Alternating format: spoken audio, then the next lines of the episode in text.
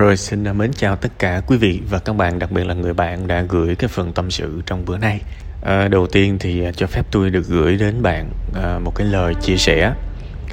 À, số tiền 500 triệu là một số tiền có thể lớn với à, nhiều người và trong một số hoàn cảnh nào đó thì nó thuộc dạng là số tiền cực lớn luôn và khi mà một ai đó cầm số tiền đó làm một cái điều gì đó mà mình cảm thấy xa lạ thì chắc chắn là mình sốc rồi.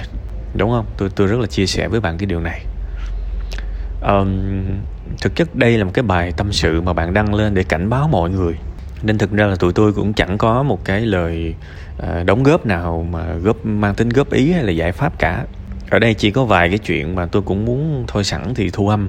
Thì tôi uh, cũng uh, chia sẻ với bạn cũng như là có những cái chỗ mà tôi đặt dấu chấm hỏi á thì tôi cũng muốn xoáy vào đó chút xíu tại vì câu chuyện này nó vắn tắt quá nó nó ngắn quá. Tôi tôi vẫn dặn mọi người ở trên tâm sự buồn vui là viết xúc tích. Có nghĩa là cái ý của tôi là hãy viết đủ nhưng mà xúc tích. Nhưng mà thường thì nó phân ra hai cực. Có những bạn viết mà tôi tôi copy ra giấy A4 tôi tôi, tôi copy vô Word để mà tôi save.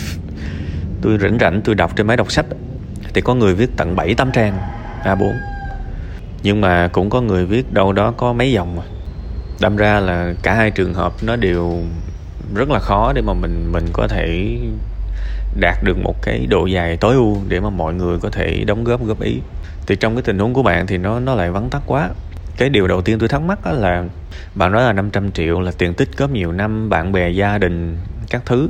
Thế thì tôi rất là ước gì bạn nói cho tôi biết là trong cái số tiền này là bao nhiêu phần trăm là em của bạn là tiền của chính nó và bao nhiêu phần trăm là tiền của gia đình. Ví dụ như là trong 500 triệu này thì tiền của em bạn là tầm à, 400 trăm rưỡi và tiền của những người khác thì 50 thì thực ra nếu trong tình huống này thì tôi tôi không lo. Nói thật, tại vì đơn giản là nếu một người có thể kiếm được gần 500 triệu thì họ cũng có đủ tầm để chia ra 500 triệu. Ờ, và kể cả khi họ thất bại, mất 500 triệu thì họ cũng đủ dư sức họ họ chịu được. Tôi chỉ ngại những người mà không kiếm đủ số tiền đó mà lại xài số tiền đó thì tôi sợ những người đó thôi. Còn bản tin tôi đi, những cái người mà có thể kiếm được một số tiền lớn thì họ đủ bản lĩnh để xài số tiền đó, tuy là có những vấp váp, thậm chí mất hết cũng được. Nhưng mà họ sẽ là những người hiếm hoi đủ sức đứng dậy trên thất bại của mình. Một cái người mà kiếm được một tỷ thì mất một tỷ chẳng sao cả đương nhiên sẽ có những người suy sụp luôn nhưng sẽ có những người làm lại được. Và phần trăm làm lại được thì nó không không không ít đâu. Nhưng mà một người chỉ có được uh, kiếm được 10 triệu một tháng và cầm bằng cách nào đó có 500 triệu và cầm 500 triệu để đi đầu tư thì bản tin tôi đi mất chắc luôn không có đường nào trả lại được. Thế thì câu chuyện của bạn tôi cũng không biết là nó thuộc vào tình huống nào. Nếu mà tình huống thứ nhất thì tôi thấy thôi dù sao em bạn cũng đã đầu tư rồi. Và đại đa số là tiền là của em bạn. Thì thôi, mình cứ ủng hộ thôi. Tại vì ai biết được bạn? Ai biết được phần bạn mô tả cái công việc là cái gì mà nhập dữ liệu gì đó. Tôi tôi xoáy vào cái chữ gì đó. Có nghĩa là chính bạn cũng không hiểu rõ công việc này nữa. Mà mình không hiểu rõ mà mình phê phán quá thì tội nghiệp em mình. Đúng không? Nhiều khi mình phê bình chỉ vì à cái này nó lạ với mình. Chứ cũng chưa chắc là mình hiểu gì về nó này mình có thể thông cảm được, nhưng mà tôi tôi có thể thông cảm được cho bạn, nhưng mà mình cũng đừng áp lực quá bạn. Tại vì tiền của người ta thì cứ để người ta làm.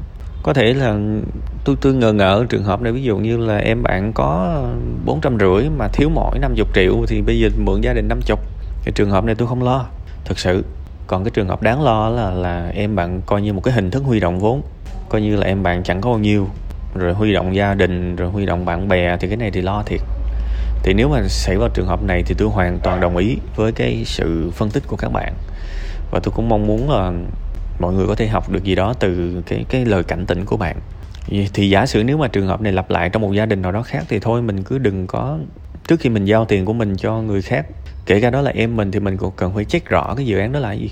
Thực ra tôi ngờ ngỡ rất là nhiều trong cái câu chuyện của bạn, tại vì tôi cũng không hiểu là làm sao mà mọi người lại đưa tiền cho em của bạn. Đưa, tức tức là làm sao ta? Tức là em bạn là người thủ quỹ trong nhà hay là em bạn nói là mà nếu mà em bạn kêu bạn đưa tiền cho em bạn thì nếu mà bạn biết đó là mua dữ liệu này nọ thì bạn biết cái đó là ngay từ đầu là không tốt thì bạn cũng đâu có đưa. Nên tôi thắc mắc nhiều quá bạn. Tức là một câu chuyện mà nó không đủ ý tôi cũng không biết phải nói, nói làm gì nên tôi tôi lại phải cắt nó ra làm nhiều trường hợp a b c. Để nếu mà nó rớt vào trường hợp nào đó thì chúng ta lại có một bài học. Đó thì ở đây lại đã đã cắt ra hai trường hợp rồi đó vì cái tính chất cái câu chuyện nó không đủ nên là tôi tôi đã phân tích thành hai hướng và tôi cũng không chắc là nó rơi vào hướng nào. Tôi hy vọng ở đây á, có sự phân định rạch rồi thì với khán thính giả cũng sẽ rút ra được cho mình một cái vị trí một cái bài học nào đó cho cả hai trường hợp ha? Rồi uh, tôi chúc tất cả quý vị và các bạn sẽ có một cái uh, chiêm nghiệm nào đó từ hai hướng trong cái phần tâm sự của người bạn của chúng ta.